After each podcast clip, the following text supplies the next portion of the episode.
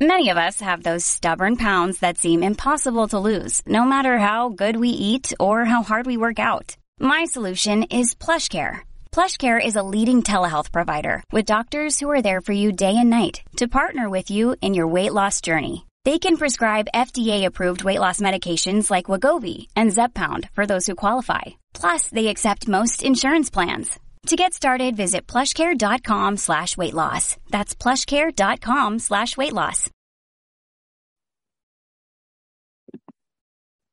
Hello and welcome to the Addicts Anonymous podcast. I'm your host, Jamar. Today's episode 126, and we're going to be interviewing Heather J. How are you doing today, Heather? I'm doing well. How are you doing? I'm doing well. Um, excited to do this. How about you? Yeah, very excited. All right, um, great. So you're telling this from a mother's point of view today. So I just figured I'd mention that because some of the listeners are typically uh, usually just hear the some, the person speaking talking about themselves. Correct. Yes. All right. And what was your daughter's name? My daughter's name was Devon Ray. Okay. It's a very pretty name. Thank you. She was named was she, did, was she named after anyone in particular? Yeah, she was named after her daddy. Um, okay. His name is um, Deron Ray, and uh, Deron Johnson was a Reds player in the 60s. And so he okay. spelled it R O N. And so Deron, my husband is D E R O N. So she was D E V O N, Devon and Deron Ray. Oh, very nice. Very nice. So I guess tell us from the you know third person point of view, how was her childhood growing up? Um, I hate to assume what she would say, but I think it was a very good childhood. Um, you know, me and her father are still married. Um, she didn't have divorced parents that I know can be very traumatic for for kids. Um, I, we, my husband and myself, um, chose for me to stay home to be a stay-at-home mom and raise her. Um, and all three of my of our children. She has a um, two brothers that are 20 and 21 now. So I was home with them until I went back to work. I'm a teacher and I went back to work when she was, I didn't go back full time until she was a freshman in high school. And my youngest was in fourth grade. Um, we were extremely close. We, um, we did everything together. Um, my kids are all athletes and we supported each other at everybody's game. My husband coached um, most of all three of their um, sports. Um, he could only coach one at a time, of course. So sometimes it was like Sissy softball and then Hayden's football or or something. It would always rotate, but um, he had a hand in coaching all of her way through softball, um, all the way up to her senior year of high school. Um, I volunteered at her school every week. Um, we, she just had very involved parents, and um, I we weren't rich by any means, um, but we always had what we needed, and sometimes we got what we wanted. That's a good way of putting it. So, what was your life like as far as you know once your daughter was born? Or actually, what was your life like for you growing up? Um, I had a good childhood. My parents were divorced, but I'm not one that I think really was um, disturbed. Like I don't feel like it affected me in a negative way at, of any means. Um, my parents both remarried. I have wonderful step parents. Um, my stepdad has been in my life since I was 16, and my stepmom has been in my life since I was five. Um, I lived with both of them um, on and off. I did play that card a little bit. When I was mad at one, I'd move in with another, but um, they were both very good to me, very involved parents. And uh, I wouldn't had a good childhood. I, nothing really typical that I would have to complain about. That's good. Don't get that a lot. Yeah. Yeah. They were very young when they had me. Um, but they did a wonderful job and um, given the circumstances they they had they were only 18 when they had me. They were still in high school and they both became very successful people in their fields and uh, they were great parents. Great. So I just noticed real quick, your shirt says Devon Ray on it. I didn't notice that before. Oh, yeah. What's the shirt say? Um, it says, Loved ones are like bright sunflowers that never fade away over distance and time. And then um, her page that I made for her is Remember Her Smile. So it's hashtag Remember Her Smile. Um, Sissy loved sunflowers. And um, we actually had not this sunflower here, but that same saying um, is on her headstone. Okay. With a sunflower, but it's it's a full sunflower on her headstone. That's amazing. That's beautiful. Thank you. So, when did you first take notice of any type of change in your daughter? Um, it was in early October. I believe the exact date was October 7th. Um, but it was a Friday in early October of 2020. Um, she had been bit by a, pool, a, pit bull and was on her way to the hospital when her um, ex-boyfriend or her boyfriend her boyfriend um, had called me and said that they were headed there but with the coronavirus only one person was allowed to go at a time. So I couldn't go in. So I just waited by the phone. And he ended up calling me from inside and was on speakerphone. And I just knew that wasn't my daughter. The way she was speaking was horrible to the nurses. Um, she was very irate and um, she had gone through a couple surgeries um, pre prior to that. Her freshman year, she shattered her fibula playing softball um, and had to have a plate and seven screws put in. And then her senior year, right before softball season began, um, sh- her sh- her ovary twisted three times, and so she had to have it removed. So I had seen my daughter go through pain, and I had seen how she reacted, and the way she was reacting this time was just not my daughter. And so I asked right away what was going on. Um, I knew that something wasn't right, and and I wasn't going to be in denial about it. I asked that very day um, if they had done something. And um, of course, there was denial from her and the boyfriend. Um, but, and then because of that, she was angry with me and didn't speak to me for a couple weeks, spoke to the rest of the family, but um, she was angry with myself. Um, and then I would, it was the week of, it was the week, uh, the week before Thanksgiving of 2020. Uh, we were on a FaceTime call and I was able to call my my son and my husband in and it was um, very obvious that something was wrong and so then they had seen it firsthand um, and so everybody was on board and we made um, phone calls early December. Well, really Thanksgiving weekend, but by early December, all of our extended family knew.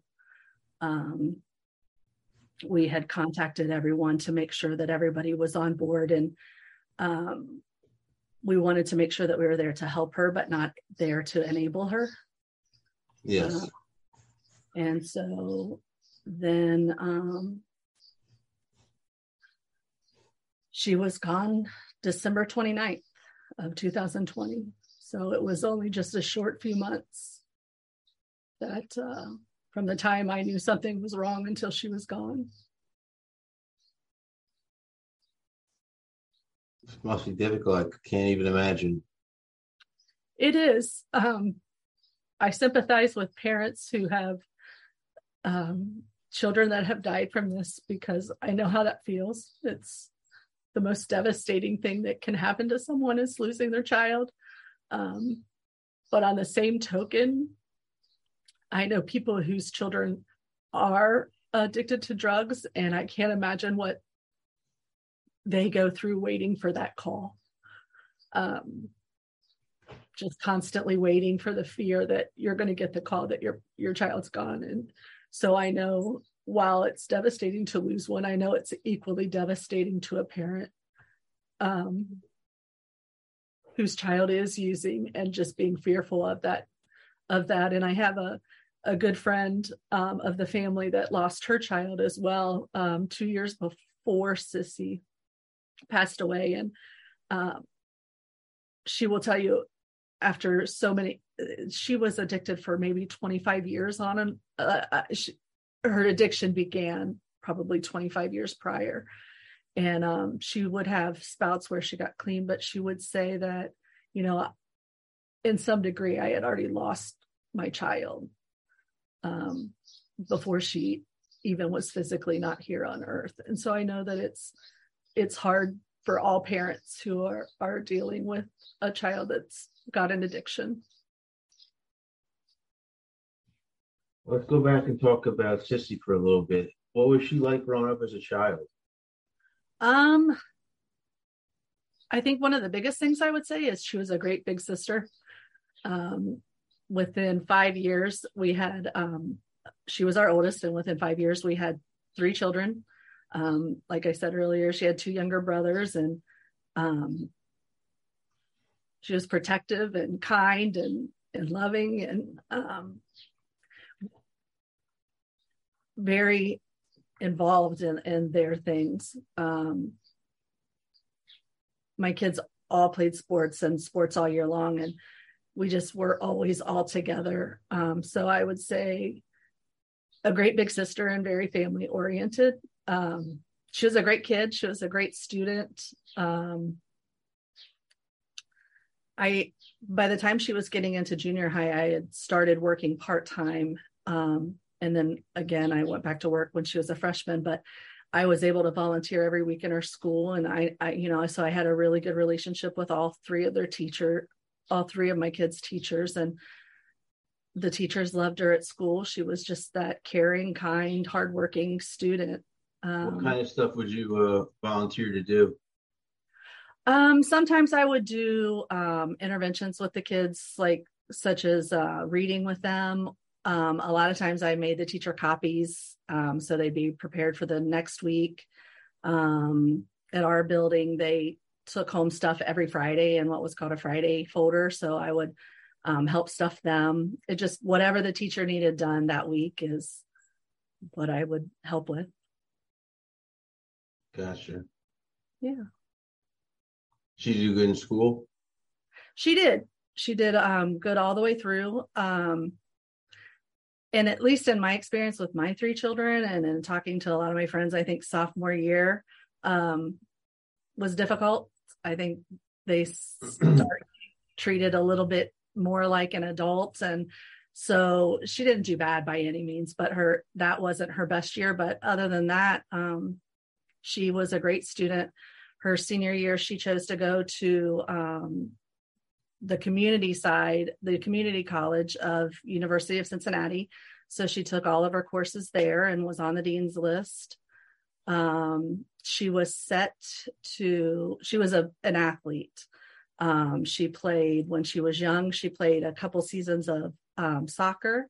She cheered for three years. She played softball from five. And I think there was a season that she sat out. But other than that, and that was because she played soccer that season. But other than that, she played through her um, senior year. She played volleyball from seventh grade through, let's see, volleyball. She stopped playing her sophomore year um, because she had decided she wanted to play college softball and she knew that she had to be able to play fall ball and that interfered with the volleyball season. So she quit playing that then and she played basketball from the time she was in second grade through seventh grade.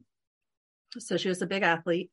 Um, she was set to play um, college softball, um, but at the last minute decided that she didn't want to play soft, uh, didn't want to go on and continue that at the next level, and that she really um, the school that she would have gone to was um, about three hours away, and she decided that she wanted to stay home and stay more local, and she was because she loved what she was doing her senior year as far as the community college, she wanted to stay home and just go there um, afterwards.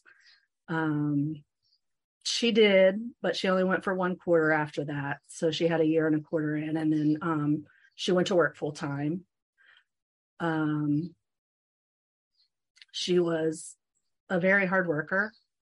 Um, she had started a career uh, with a, she was in the mortgage industry uh, with a very large bank um, by the time she was 21. Um, I used to tease her because I went back to work at 37 and she was 21 making more money than I did with a master's degree. So I used to tease her. Um, but she was really hardworking, very driven, um, compassionate, um, athletic. Uh, she had a smile, um, and and that's what her page name is after her. She, it was just infectious. Um, she had many different faces of of Devon Ray. um, loved to have fun. She had many friends. There was never a time where she was bullied. Um, we didn't have to worry about that.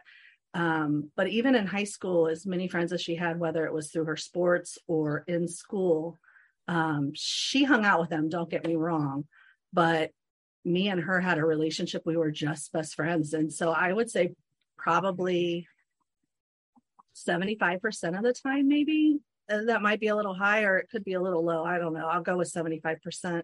She would stay home and, and um, hang out with me. We would go places and, and do things together. Um, and then sometimes she would go out with her friends, but um, she was not a partying type in high school. Um, I'm not naive. I know there was a couple times where she partied and drank with her friends, but it was very far and few between. And I know that mostly because she was with me all the time. Um, so I don't know.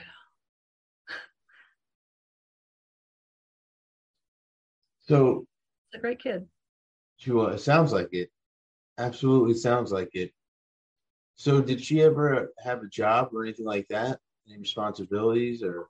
She did. Um, in high school, she was not required to work if she was playing sports and if she carried a um, B average and higher. Um, I considered school her job at that point, but that wasn't okay for her. She wanted to have a job, so she juggled school, work, and her sports. Um, she was a very hard worker. She started working at, um, I don't know how nationally known it is, but the Beachwater Park, a local amusement park here in Cincinnati, when she was um, 15, and I would have to take her back and forth. Um, and then she worked at a couple restaurants as servers. And then she got a job um, right after high school with a local telecommunications company. And um, she worked there for three years and learned a lot of skills that was able to land her that job at the bank where um, it really was a career path for her at 21. And what age did she pass away? She was 23. She's 23. Mhm. So it sounds like she packed a lot of life into the little amount of time she had. She did. She did. Um, she had a lot more to go, but she did have a full life and made an impact on a lot of people.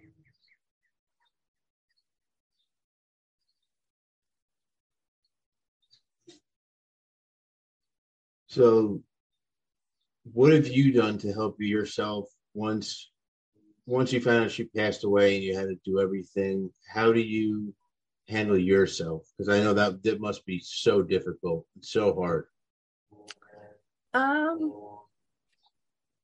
in the beginning, I didn't. I couldn't hardly drag myself out of bed, to be honest with you. It was very, very difficult. And um, I give all my thanks to my husband and my sons, but my husband pretty much had to handle everything for a long time afterwards. Um, but I knew, even in those times, that um, the only way that I could deal with her not being here was that God needed her, that God needed her to help save others. And so, even in the worst parts of it for me, I began sharing her story um, publicly through Facebook. I never wanted to hide what um, we lost my daughter from because I don't want it to happen to another young young man or young woman or child. Um, and I don't want another parent to have to go through what me and my husband have gone through. This past, as of tomorrow, will be 18 months. So um, we we started getting um, text messages right at the end and um, we are just kind of we don't have proof. We just kind of feel like maybe there was um, she was getting close to that point where she wanted to get help. Um, and I, again it wasn't a very long time that she was using but um, on christmas day she passed away on the 29th and on christmas day i got a text telling me that she loved me and that she was really sorry.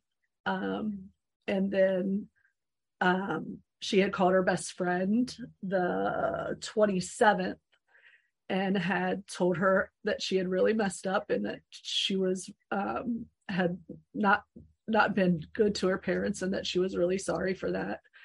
Um, then that evening she was involved in a single car accident and um, they were on they wouldn't participate in um, a drug or out the I don't know what you would call it, but the field or any of that. Um, and so they were scheduled to go to court on the 29th, actually. Um, my daughter didn't know that I knew about all of it, uh, but I was getting calls even before the police had actually arrived um, because she was calling uh, another family member and they didn't know what to do. Um, they so they called me and um, I'm actually the one that called the police on them.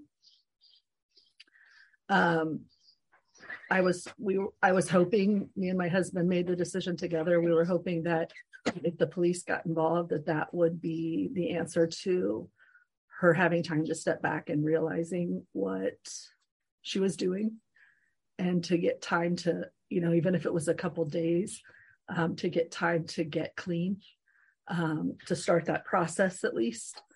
Um, so the, her court date was scheduled for december 29th at four o'clock. And me and my husband were just going to go there um, and not surprise her in a good way but to it, she didn't know that we were, were coming of course. Um, and we didn't want to go to help her get off of the charges. We wanted to go to support her and try to get her help. Um, but police officers showed up at our door that day at one o'clock and um, to let us know that she was gone. She had um, been on film. She was at a hotel she had been on film at a little after midnight, arriving. They were on film at, I believe it was 7:30 in the morning, um, getting coffee. And then at 10:41, um, 911 was called. And so um, Who wasn't. One one. Huh? Who was it that called nine one one? Um. It was her boyfriend. Um. And then by the time the police officers got to us um, and we got to the hospital, they had already taken her body. So we never got to see her until the autopsy had been performed already. Uh, and that was difficult. I just wanted to hold my baby one more time. So that was really hard. In fact, we're pretty certain that as we were pulling into the hospital parking lot, the coroner was pulling out with her.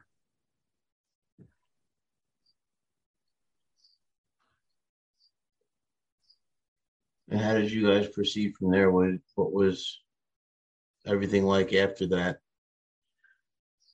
Um,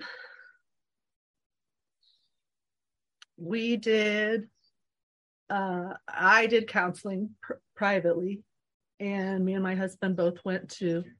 I did, and me and my husband both went to a um, family, or it was, it was really called um, Mothers Forever Changed, but they knew that I wanted um, to get my husband into something and i knew my husband wasn't going to go to something by themselves.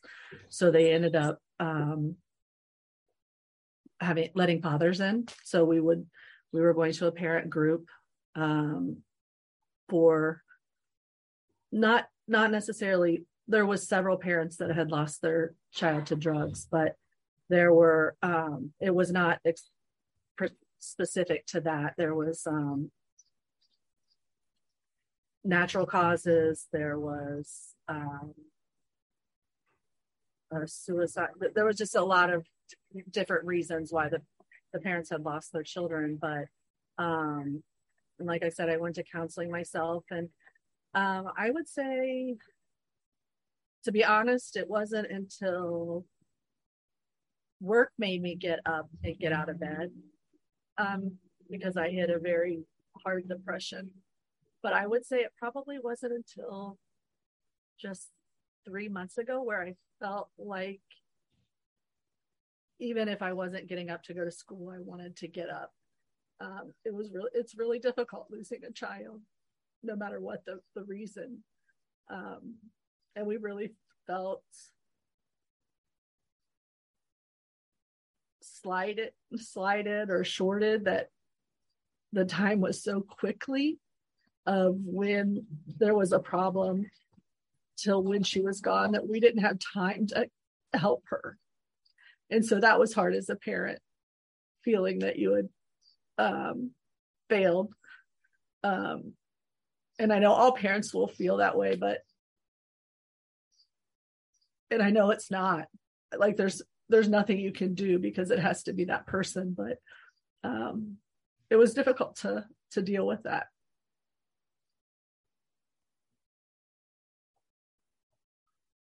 So what's life like nowadays for you? Um, pretty normal. Um, we still do everything together. We had our uh, first family photo taken. That was a little hard, but we um, I made a a collage or a canvas picture of her, and we held it in the photo, so she was still with us. I saw that photo. Yeah, it's very nice. Thank you. Yeah. Thank you.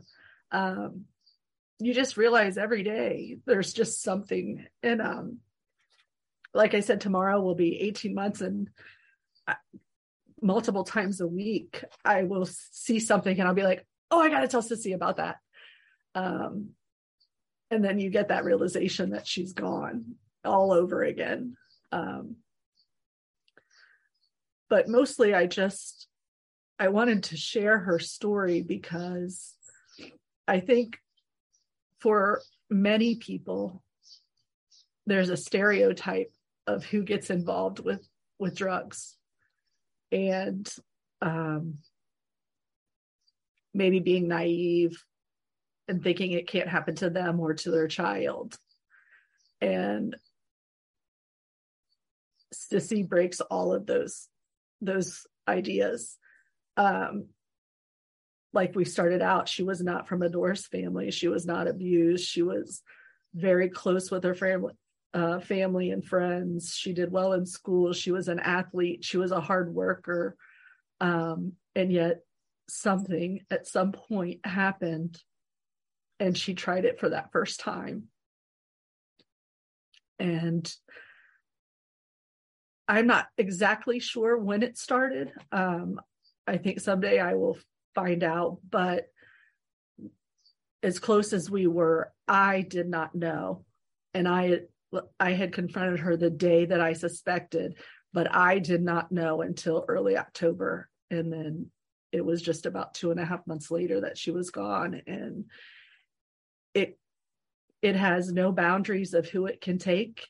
Um, there's no social boundaries or economic boundaries or um, race boundaries. Um, it can take anybody and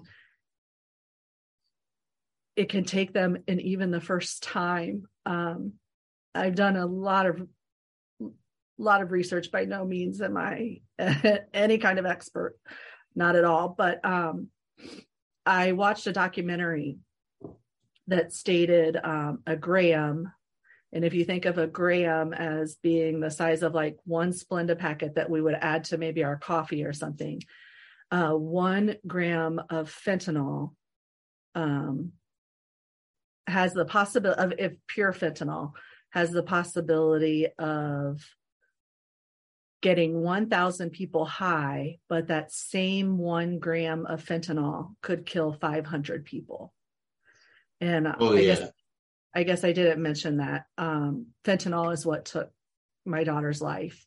Um, we believe that she thought she was taking, um, uh, well, she ended up taking tra- tra- uh, tramadol, tramadol. No, tramadol is right. Yeah. Okay.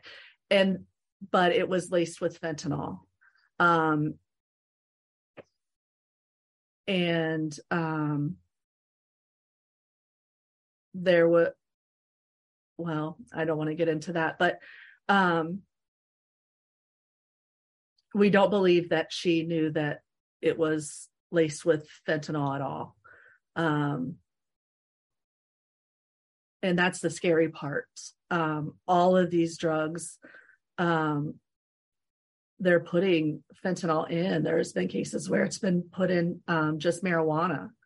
Um, I don't believe there's as many anywhere near as many cases in just marijuana, but they're putting it in a lot of different things, and the this tiniest amount um, can affect one person different than the other.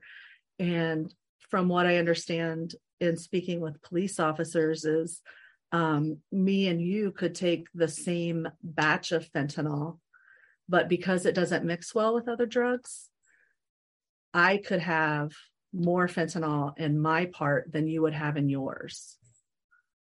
Um, again, I'm not a researcher or, but that's just things that I have found out that I have discussed with people or found out in readings um, and watching documentaries and things. Um, and so I just I want people to realize that um, they can't be a it won't happen to me because it definitely can happen to them it happened to Devon and if it can happen to her it can ha- it can happen to anybody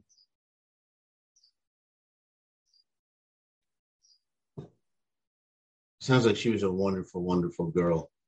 thank you she was she was she And I was see that she makes you smile. Talking about her makes you smile, which is great. That's a great thing. She does. I love i love talking about her and all my friends know sometimes i can talk without crying and sometimes the tears start to come but um please don't ever stop talking to her about her to me because i love to hear the stories and the memories and the videos and the pictures and i love all of that. So let me ask you one last question. sure Do you have any advice for people watching or listening? Um, my main advice is to don't ever try it once. You can't even allow yourself to try it once um, because it is so addictive right off the bat that um, it will grab you and take hold of you. And if you are already addicted, get help today, get help now. I don't care if you've tried a thousand times before, try again um, because you never know when you might just get that wrong batch. Um, just keep trying until you find a rehab that is right for you. And once once you have gone to rehab, I think the biggest part of of it not being a user, I understand that I'm projecting here a little bit, but get counseling after that. Stay in meetings stay um, don't think that you can do it all on your own. Um, you'll need you'll need people surrounded by you. Yeah, it takes a village. Yes. Um, but i don't think people realize how extremely addictive it is right away. And so the biggest thing i could share is just no matter who you're with or what you're doing you just can't you can't try it even for that one party. Um and then if the the people listening are already on it please go get help. Um there are so many resources out there that you can you can do um locally or maybe it's in another state but get the help that you need. Um and don't quit trying what about advice for parents who have lost somebody? Um just go one day at a time. Um i think the the biggest thing i would say is you can't blame yourself. Um i know for a fact that everything i have ever done has been for my children. Um and I still second guessed myself and felt like I had failed somehow, some way. I had to have because I was a mother and this happened. So I think for a parent, I think the biggest thing would be to not blame yourself.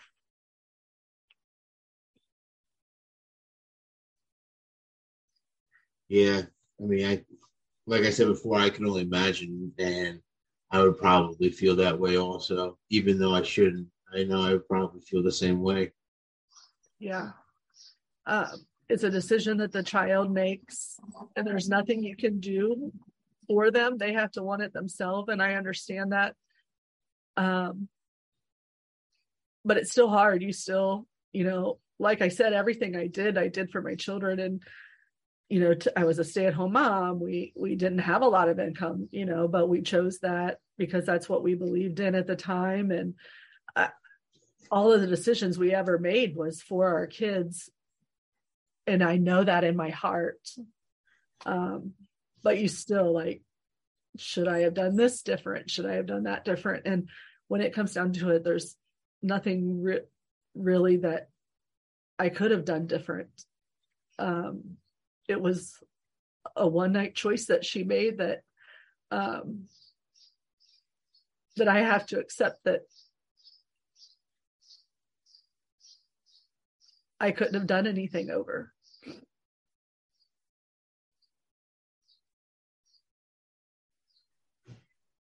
Yeah, it must be hard to accept, but it's it's the reality that there was nothing you can do. Uh, like you like you said before about yourself, I'm no therapist, I'm no psychiatrist or anything like that, or counselor, but I can't say that it wasn't your fault. Because I'm I'm a I'm an addict, the one thing that we learn for ourselves is we are responsible for our own choices. Nobody else's. That's one thing that we have to learn as addicts. So, yeah. Was, once again, I'm going to say another time, she sounds like a wonderful girl. Thank you. She was. She influenced many lives. She was a great person, a great cousin, sister, grandchild, um, daughter. Um, she was she was our world. She is our world. so. Did you have anything else you want to add? Um, not that I can think of. Just I really want to get across the message that it can happen to you. So don't live in denial or um, a bubble that you think that these things can't happen to someone like yourself because it can. I'm sure that that's what my daughter you know i believed no way my my children would get into that. Um no way i would lose my child to a um a fentanyl overdose. Um but it can happen and it can happen to anybody. Well i want to thank you for coming on the podcast today. Thank you. All right, so let's wrap it up here. For everybody watching and listening, if you like what you saw and heard, go below and give us a like. Also, subscribe and you'll see when we upload new videos. And also check us out on Twitter, Facebook, Reddit, Instagram, TikTok. You can also check out our website, which is www.addicts-anonymous.com. You'll find a lot of resources available there as well as some free literature. So that's all I have for today. And until next time.